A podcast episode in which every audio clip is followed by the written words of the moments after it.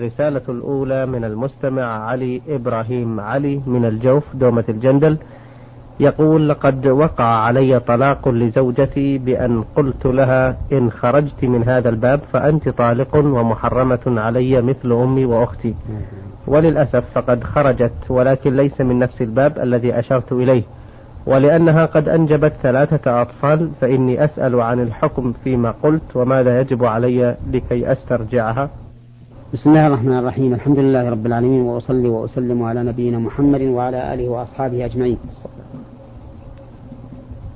قبل الجواب على هذا السؤال أوجه النصيحة إلى الأخ السائل وإلى السامعين أيضا بأن لا يتلاعبوا بالألفاظ هذا التلاعب المشين. فإن التلاعب بمثل هذه الأمور يوقعهم في مشاكل. ويوقع أيضا المفتين في مشاكل وفي إشكالات لا نهاية لها. ومن كان يريد أن يحلف فليحلف بالله عز وجل مع أن الزوج الحازم الذي يكون شخصية أمام زوجته وأمام أولاده لا يحتاج إلى مثل هذه الأمور بل مجرد كلمة تدل على المنع يحصل بها الامتناع منهم. أما الرجل الذي يتضاءل أمام أهله حتى يأتي على أهوائهم ولو كانت مخالفة للحق فهذا عنده نقص في الحزم والرجولة. ولذلك ينبغي أن يكون الإنسان قويا من غير ضعف لينا ينبغي أن يكون قويا من غير عنف ولينا من غير ضعف.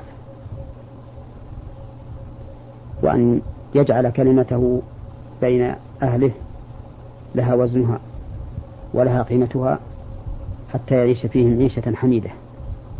ولست أدعو في ذلك إلى أن يكفهر أمام أهله ويعبس ولا يريهم وجها طلقا بل أدعو إلى ضد ذلك. إلى أن يكون معهم هينا لينا خيرا ولكن يكون مع ذلك حازما جادا في أمره غير مغلوب عليه. أما الجواب على هذا السؤال فإن الرجل إذا قال لزوجته إن خرجت من هذا الباب فأنت طالق ومحرمة علي كأمي وأختي فلا يخلو من حالين. إحداهما أن يريد بذلك مجرد منعها. لا طلاقها ولا تحريمها. ولكنه نظرا لتأكد ذلك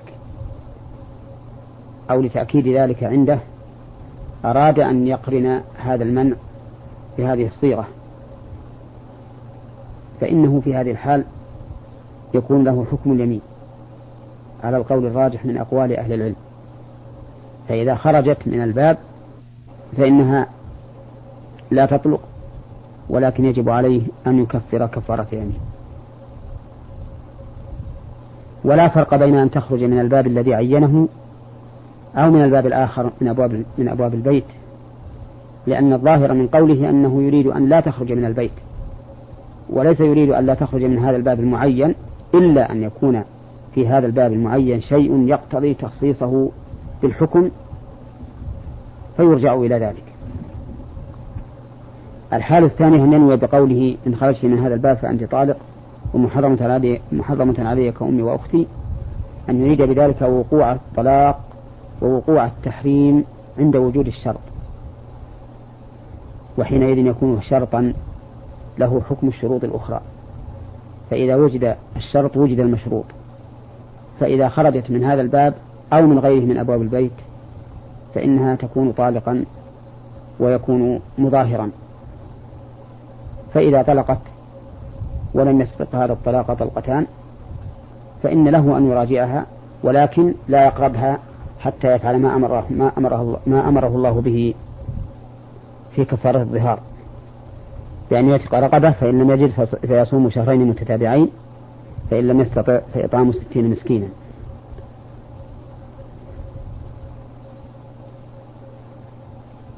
ولا فرق بين أن تخرج من الباب الذي عينه أو من باب آخر من أبواب البيت. لأن الظاهر من لفظه أن لا تخرج من البيت مطلقا حتى ولو تسورت الجدار. إلا أن يكون في الباب المعين الذي عينه ما يقتضي تخصيص الحكم به أو الشرط به فيكون خاصا بهذا الباب فإذا خرجت من غيره فإنها لا تطلق ولا يثبت الظهار. نعم. بارك الله فيكم. هذه الرسالة من السائلة الزهراء عين ميم نون من البيضاء بالجماهيرية العربية الليبية. تقول في السؤال الأول هل للجن تأثير حقيقة على الإنسان كما نسمع من تسلط بعض ذكور الجن على إناث الإنس وتسلط بعض إناث الجن على الرجال من الإنس؟ وكيف التخلص من هذا إن كان هذا واردا وبأي الطرق يمكن معالجة من به مثل هذه الحالة؟ دون الرجوع إلى وسائل محرمة ومخالفة للتوحيد. نعم لا شك أن الجن أن الجن لهم تأثير على الإنس. نعم. بالأذية التي قد تصل إلى القتل وربما يؤذونه برمي الحجارة وربما يؤذونه بالإيحاش أي يروعونه إلى غير ذلك من الأشياء. التي ثبت ثبتت بها السنة ودل عليها الواقع. وقد ثبت أن الرسول عليه الصلاة والسلام أذن لبعض أصحابه أن يذهب إلى أهله في إحدى الغزوات وأظنها غزوة الخندق وكان شابا حديث عهد بعرس فلما وصل إلى بيته وإذا امرأته على الباب فأنكر عليها ذلك فقالت له ادخل فدخل فإذا حية ملتوية على الفراش وكان معه رمح فوخزها بالرمح حتى ماتت وفي وفي الحال وفي الزمن الذي أو في اللحظة التي ماتت فيه هذه الحية مات الرجل. فلا يدرى أيهما أسبق موتا الحية أم الرجل. نعم. فلما بلغ ذلك النبي صلى الله عليه وسلم نهى عن قتل الجنان التي تكون في البيوت إلا الأبتر ولا الطفيتين وهذا دليل على أن الجن قد يعتدون على الإنس وأنهم يؤذونهم. كما أن الواقع شاهد بذلك. فإنه قد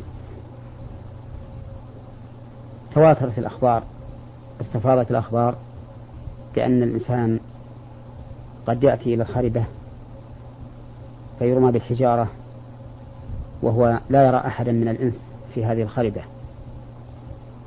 وقد يسمع أصواتا وقد يسمع حفيفا كحفيف الأشجار وما أشبه ذلك مما يستوحش به ويتأذى به.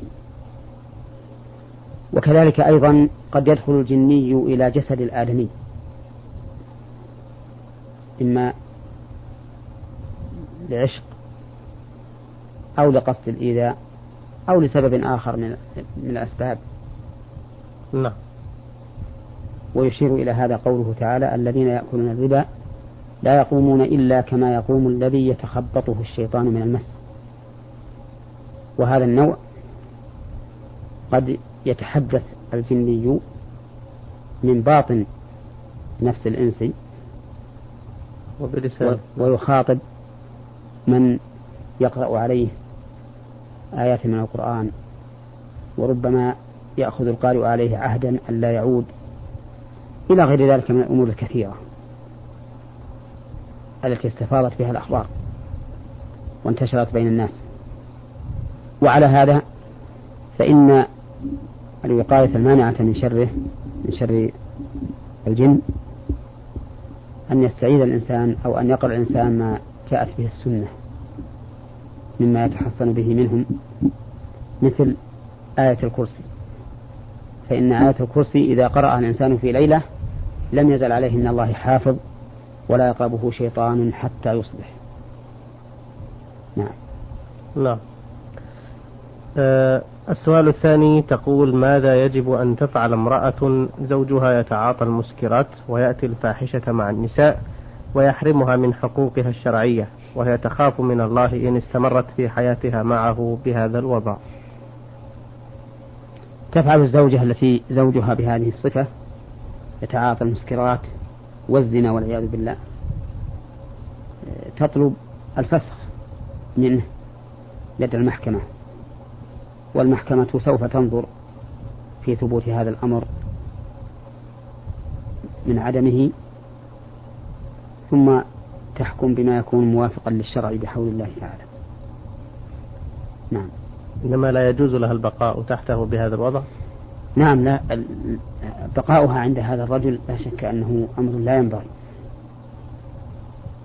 أما أنه يحرم عليه البقاء مع كونه لم يصل إلى حد الكفر ففيه نظر لكنه لا ينبغي لها أن تفعل أن تبقى عنده. نعم السؤال الثالث تقول رجل اشترى قطعة ذهبية بمبلغ 200 دينار واحتفظ بها مدة من الزمن إلى أن زادت قيمة الذهب أضعافا فباعها بثلاثة آلاف دينار. فما حكم هذه الزيادة؟ هذه الزيادة لا بأس بها ولا حرج. نعم.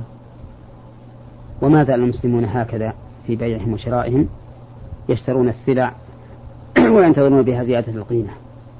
وربما يشترونها لأنفسهم للاستعمال ثم إذا ارتفعت القيمة جدا ورأوا الغبطة في بيعها باعوها مع أنه لم يكن عندهم نية في بيعها من قبل.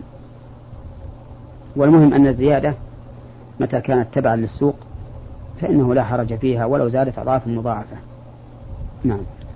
لكن لو كانت الزيادة في ذهب بأن بادل بها في ذهب آخر وأخذ زيادة في الذهب الآخر.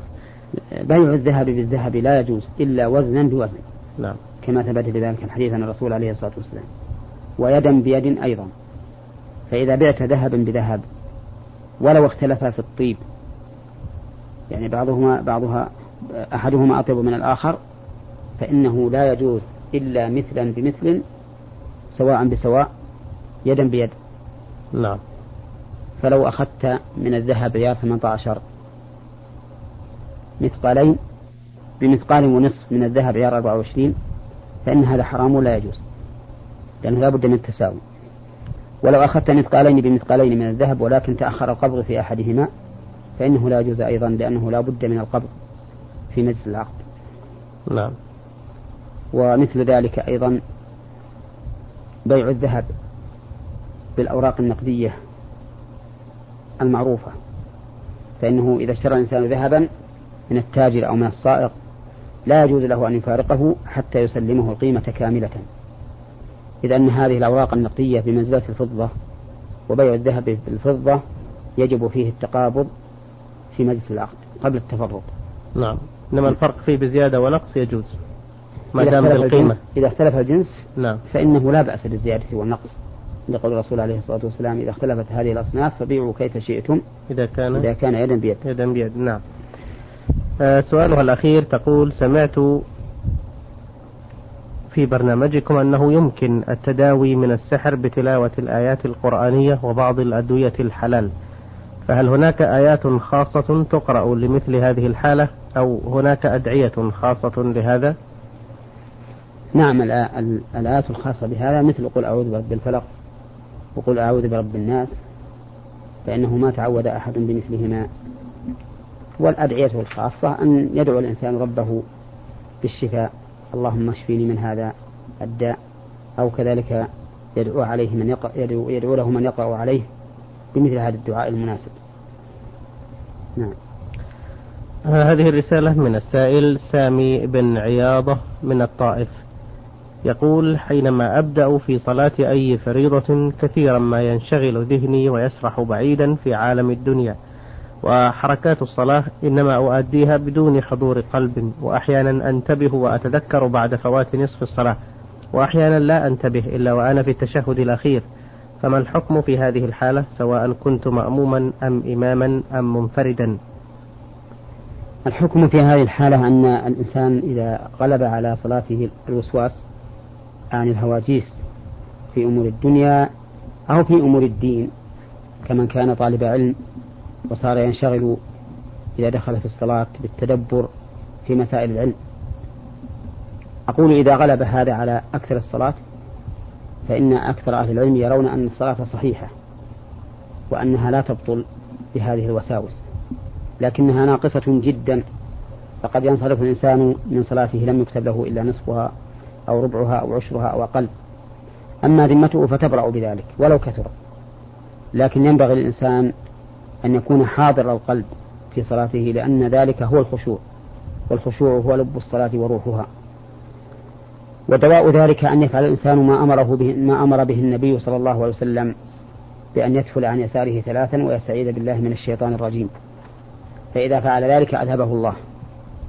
وإذا كان مأموما في الصف فإن التفل لا يمكنه لأن الناس عن يساره ولكن يقتصر على الاستعاذة بالله من الشيطان الرجيم.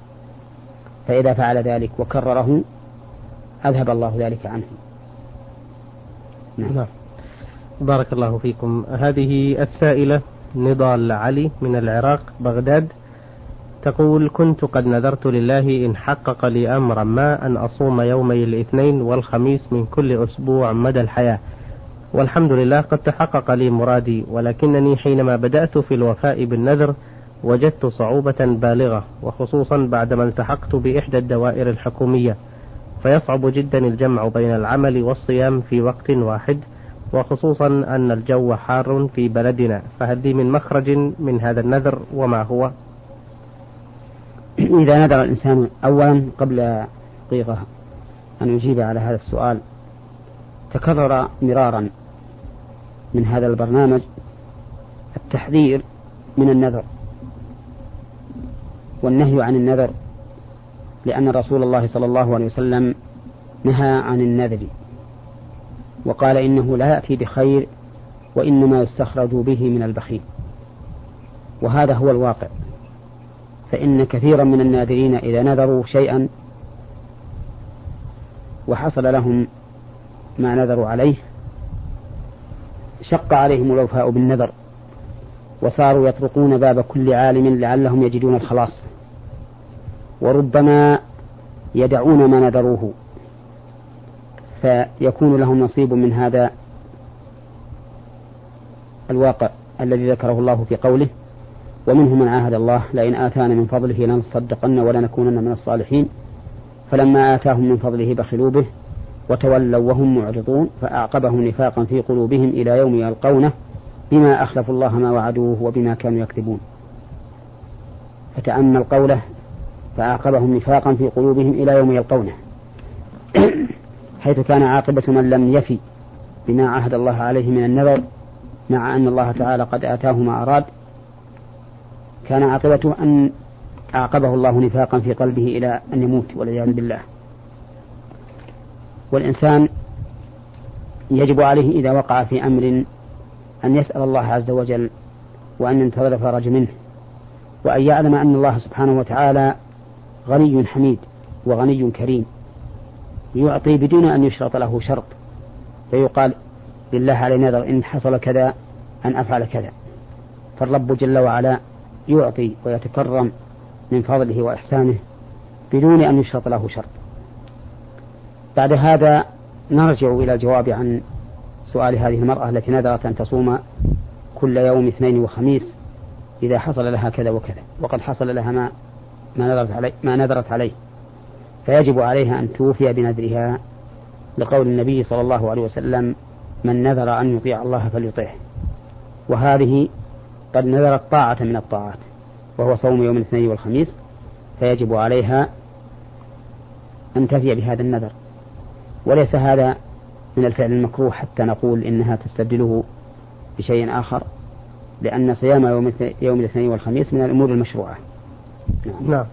لكن إن صادف في أحد أيام الخميس أو الجمع أن كان عندها عذر شرعي منعها من الصيام. أي نوع من أنواع الأعذار؟ فهل يعتبر دينا عليها تصومه في أي يوم آخر؟ نعم إذا حصل إذا وافق يوم الاثنين أو الخميس حالا لا لا يمكن صيامه فيها كالحيض مرض. كالعيد نعم. وأيام التشريق. فإنه لا فإنها لا تصومه لا تصومه. وأما كونها تقضيه فهذا عندي محل نظر. وتردد ولعلنا آه، نراجعه فيما بعد ويتبين فيه الحكم. إن شاء الله. بارك الله فيكم. آه هذا سؤال من المستمع. صاد عين حاء مصري يعمل بالرياض. يقول قدر الله تعالى علي بمرض البهاق ولطف بي إذ جعل أغلب ظهوره على الجلد في أماكن خفية من جسدي. وبدأ هذا المرض في الظهور في سن العشرين وقد سعيت للعلاج ولكن لم يأذن الله لي بعد بالشفاء لحكمة يعلمها سبحانه. وبعدها بخمس عشرة سنة تقدمت للخطبة وكان في ذاك الوقت ظاهرا على ظهر يدي اليمنى ثلاث بقع ملحوظة بالإضافة إلى غيرها في أجزاء خفية من سائر جسدي. وأثناء مدة الخطبة التي دامت ستة أشهر لم أشأ أن أصارح خطيبتي عن شيء من هذا المرض ولا آه، أهلها خشية العدول عن قبولي. واعتبرت أنا أن ظهوره بيدي اليمنى ورؤيتهم لذلك طوال فترة الخطبة يدلهم على احتمال وجوده في أجزاء أخرى من جسدي. وتم الزواج على ذلك ولكن لما انتقلت إلى بيت الزوجية و أو لما انتقلت إلى بيت الزوجية ورأت زوجتي ما بجسدي من المرض ساءها ذلك وتمردت تمردا شديدا واعتبرت أني آه، مخادع لها بسبب عدم الإفصاح ولازمها الشعور بأنها آه، باءت بالحسرة والخسران في عقد هذا الزواج. وأشهد أنني قابلت تمردها حين ذاك بالقسوة والشدة أحيانا وبالضرب أحيانا أخرى ولكنها لم تطلب مني الانفصال. وبعد مرور سنوات من العيش معي على مضض اعتادت بعدها ما قدره الله لي واستسلمت للأمر الواقع. والآن أنجبت ثلاثة أولاد ومر على زواجنا ثلاث عشرة سنة. لكن كثيرا ما يلازمني الندم الشديد على أن الزواج تم على هذه الصورة لدرجة أنني وددت لو أنها طلبت مني الانفصال حتى لا أكون ظالما لها. فهل كنت ظالما لها بعدم المصارحة بما في جسدي رغم ظهور المرض نفسه على يدي أثناء فترة الخطبة؟ وهل زواجي بهذا الشكل صحيح أم يجب علي شيء آخر أفعله الآن؟ لا ريب أن عدم تصريحك لها بما حصل لك من المرض أو بما كان خفيا من المرض لا ريب أنه خداع وأنه غش. والبقعة التي ترى التي ترى في يدك اليمنى لا نعلم هل هي بينة ظاهرة تدل على هذا المرض أو إنها صغيرة خفية لا تدل على المرض أو أنها بصورة يظن أنها أثر احتراق أو ما أشبه ذلك.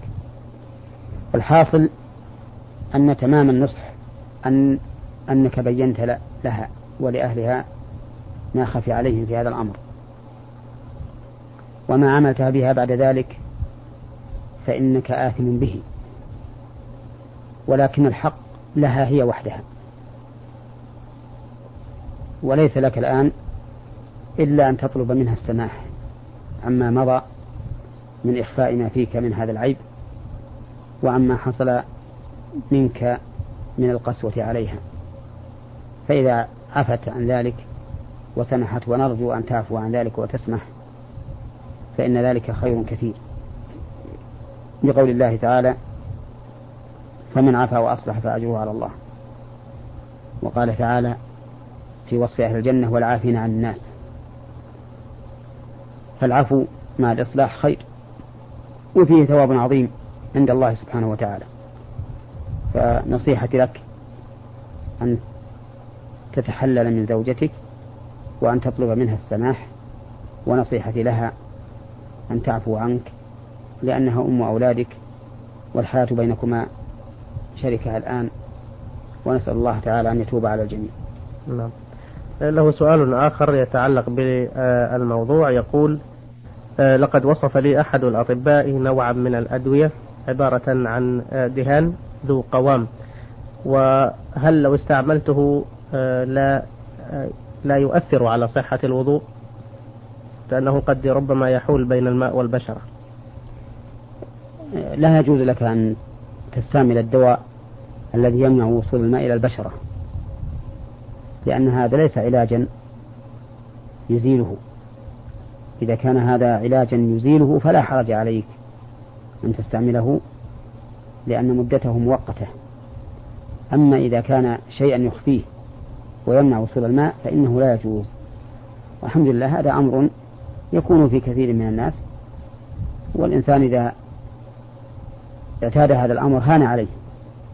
يكون نعم. شاقا عليه أول ما يخرج به ولكنه إذا اعتاده وصار الناس ينظرون إليه فإنه لا شك أنه يزول عنه هذا الإحساس الذي يحسه منه. جزاكم الله خير الجزاء. أيها الإخوة الكرام في نهاية هذا اللقاء نتوجه بالشكر الجزيل إلى الشيخ محمد بن صالح العثيمين. المدرس بكلية الشريعة بجامعة الإمام محمد بن سعود الإسلامية بالقصيم وإمام وخطيب المسجد الجامع الكبير بعنيزة على إجابته عن أسئلتكم في حلقتنا اليوم. وكانت إجابته من آه، نصيب الإخوة علي إبراهيم علي الجوف دومة الجندل والأخت الزهراء عين ميم نون من البيضاء بالجماهيرية العربية الليبية والأخ سامي بن عياضة من الطائف والأخت نضال علي من العراق بغداد والأخ صاد عين حاء مصري يعمل بالرياض. أعزائنا الكرام نشكركم جزيل الشكر على حسن إصغائكم وإلى اللقاء بكم في حلقة قادمة إن شاء الله. والسلام عليكم ورحمة الله وبركاته. نور على الدرب برنامج يومي يجيب فيه أصحاب الفضيلة العلماء على أسئلة المستمعين الدينية والاجتماعية. البرنامج من تقديم وتنفيذ أحمد عبد العزيز الغامدي.